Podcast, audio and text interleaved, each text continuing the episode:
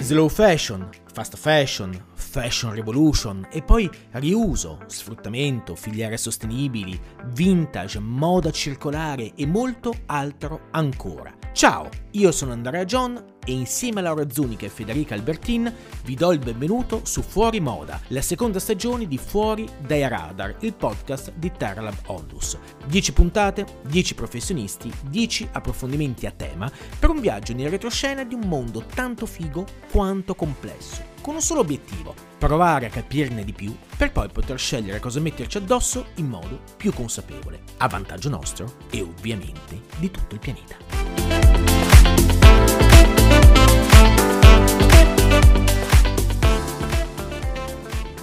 La volta scorsa abbiamo parlato dell'impatto sociale dell'industria della moda, che senza alcun dubbio è uno degli aspetti sui quali è necessario lavorare per cercare di portare questo settore in una direzione un po' più sostenibile. Oggi invece vorrei che mi faceste compagnia in una altrettanto veloce riflessione dedicata però a un tipo diverso di impatto, cioè all'impatto ambientale che ha tutto quello che indossiamo e che è un impatto che deriva da quell'insieme di lavorazioni, di processi, dalla produzione, alla ricerca, alla trasformazione, che fanno sì che una materia prima, attraverso diversi step, possa diventare un indumento. Ora so benissimo che risalire alla filiera di produzione di un indumento, quindi a tutta la serie di passaggi che hanno portato dalla materia prima al prodotto finito, non è un qualcosa a cui siamo particolarmente abituati e per essere molto sinceri, non è nemmeno qualcosa di così immediato scontato, perché spesso per avere una visione d'insieme che sia effettivamente completa, che sia globale, è necessario avere delle competenze tecniche specifiche che o sia degli esperti o degli addetti ai lavori o che tendenzialmente l'utente comune non ha. Ma è anche vero che iniziare a fare questo esercizio, quindi entrare un po' nella forma mentis, imparare a porsi almeno delle domande e cercare di darsi, se non altro parzialmente, delle risposte, è comunque un ottimo modo per cominciare ad avviarsi sulla strada della consapevolezza e, se non altro, sapere un po' di più cosa stiamo acquistando e da dove deriva quello che poi ci mettiamo addosso. Quindi facciamolo insieme, come, come un esercizio a distanza. Fermatevi un attimo, datevi un'occhiata, guardatevi, fate un check di cosa abbiate addosso. Siamo in inverno, o almeno io che sto registrando sono in inverno, chi tra voi ci ascolterà appena uscito il podcast sarà, immagino, ugualmente al freddo, quindi ipotizzo che abbiate addosso qualcosa di bello pesante, di caldo, di confortevole, tipo un maglione in lana, che sotto probabilmente ci sia una magliettina, un intimo per tenere la pelle separata dal maglione, quindi un qualcosa in cotone, in licra e che ancora più sotto abbiate un paio di pantaloni o un kilt magari. No, facciamo un paio di pantaloni per semplificare, diciamo un paio di jeans. Ecco, eh, provate a pensarla come se fosse una ricetta con i suoi ingredienti, come se foste in pasticceria. Avete assaggiato una cosa strabuona, strafiga e decidete che eh, volete capire da cosa sia composta e dove magari il pasticcere che ha preparato il dolce sia andato a, a comprare gli ingredienti. Stessa identica questione. Cominciate a domandarvi, ma il maglione che ho è fatto in lana oppure fatto in lana e qualcos'altro? La maglietta è cotone al 100% o magari c'è dentro qualcosa di sintetico? Ci sono materiali accoppiati, ci sono materiali eh, unici e cosa ho addosso? Alcuni di voi questo esercizio lo faranno in modo molto semplice e automatico, altri, come il sottoscritto, avranno bisogno di spogliarsi in diretta e mettersi a guardare le etichette, ma si tratta del primo passaggio fondamentale per capire che materiali ci stiano rivestendo il corpo.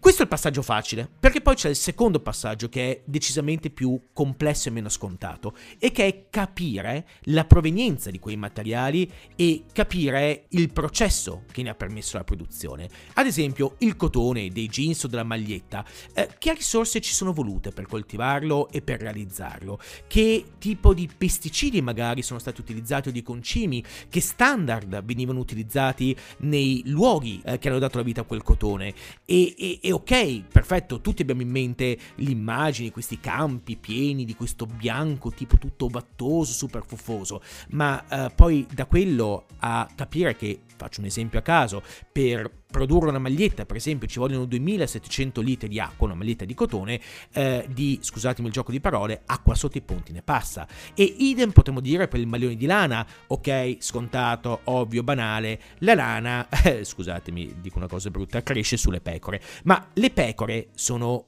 allevate da qualcuno, sono nutrite, occupano del suolo che viene recintato e utilizzato per quello e non per altre cose. E questo senza neanche entrare nel merito dei mangimi, del, eh, di tutto il discorso di medicinali, antibiotici, eccetera. Cioè, eh, di nuovo, come è stata tecnicamente prodotta? E tenete conto che io mi sono limitato a cotone e lana, non ho neanche minimamente toccato con l'unghietta il capitolo fibra, delle fibre sintetiche e di possibili altri materiali. Insomma, quello che sto cercando di dirvi è che tenere conto di questi aspetti, lato nostro come consumatori, è fondamentale perché comunque ci stiamo relazionando con un'industria che è tra le più impattanti al mondo in termini di sfruttamento delle risorse, di produzione di CO2, di impiego di acqua e via dicendo. Ed è tra le altre cose un'industria che questo impatto che già di base ha lo va ad aggravare ulteriormente perché è legata ad una domanda di produzione e quindi di conseguenza eh, per le solite leggi eh, vecchie come il cucco di domanda offerta ad un aumento della produzione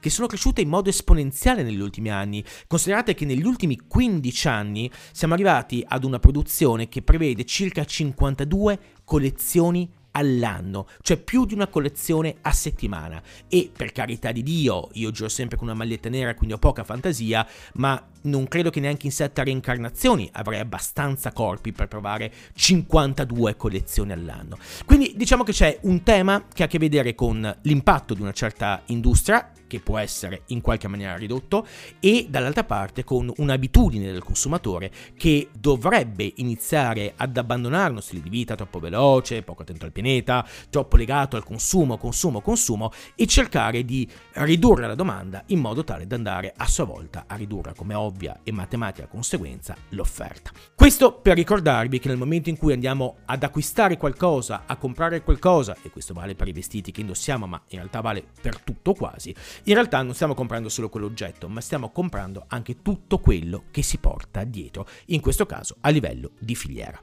E su questo chiamo in, in aiuto da casa, eh, in realtà non da casa, ma la chiamo comunque in aiuto, la nostra ospite di oggi, Emma Maiorino, che trovate sui social come emma.vesteverde. Emma è una fashion designer e dal 2020 è estremamente attiva nella divulgazione relativa a quello che è l'impatto dell'industria tessile. Quindi Emma lascio la parola a te per darci un po', con un po' di dati alla mano, eh, un'idea, un'infarinatura di quale sia l'impatto ambientale della moda. L'impatto ambientale dell'industria tessile è indubbiamente difficile da immaginare e visualizzare, ma ormai, come ci dice la Ellen MacArthur Foundation, con le sue emissioni di 1,2 miliardi di tonnellate di CO2 annui, eh,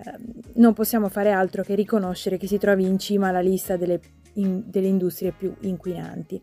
Provate a pensare a cosa significhi coltivare campi di cotone per la domanda globale di jeans e t-shirt, per nominarne solo due,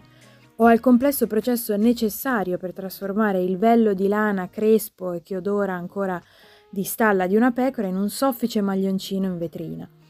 L'impatto ambientale dell'industria della moda riguarda infatti principalmente le fasi di raccolta e produzione delle materie prime e trasformazione di queste in tessuti. Secondo la Ellen MacArthur Foundation, tra il 2000 e il 2015 la produzione globale di abbigliamento è duplicata da 50 miliardi a 100 miliardi di pezzi e continua in maniera costante ed esponenziale e con questa crescita esponenziale aumenta anche la eh, richiesta di risorse ovviamente, che sono purtroppo essenzialmente le stesse necessarie per bisogni primari di sostentamento. Vediamo che per le fibre animali ci servono allevamenti, quindi ci serve suolo, mangime, acqua. Per le fibre vegetali servono coltivazioni, campi, quindi suolo, acqua, spesso molti pesticidi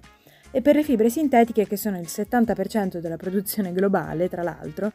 eh, sempre secondo la Ellen MacArthur Foundation, eh, l'industria tessile si affida a circa 98 milioni di tonnellate di risorse non rinnovabili all'anno, tra cui fondamentalmente parliamo di petrolio. E poi per trattare e tingere i tessuti e renderli come li, come li troviamo poi noi sugli scaffali dei negozi sono necessarie grandissime quantità d'acqua che spesso purtroppo piene di eh, sostanze chimiche utilizzate per questi trattamenti nei paesi eh, in cui produciamo la maggior parte dell'abbigliamento privi di normative queste acque vengono rilasciate nell'ambiente inquinando assai. Su questo specifico non abbiamo dati precisissimi, ma sappiamo ormai che eh, il consumo d'acqua dell'industria tessile si aggira attorno ai 98 miliardi di metri cubi all'anno, ovvero per capirci 170 volte il Mar Nero ed è ormai di eh, diciamo, opinione comune che eh, l'industria tessile sia responsabile del 20% dell'inquinamento idrico globale.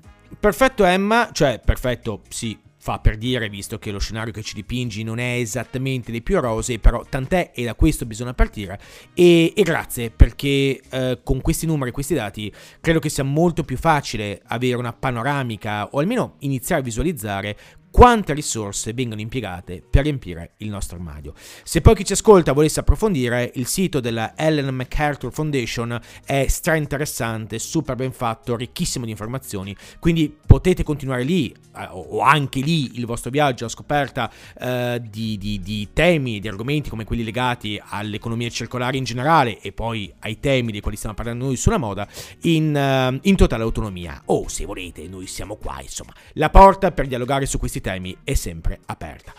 Noi ci vediamo nella prossima puntata con un altro tema. Grazie per essere rimasti fino adesso e mi raccomando, girate nudi.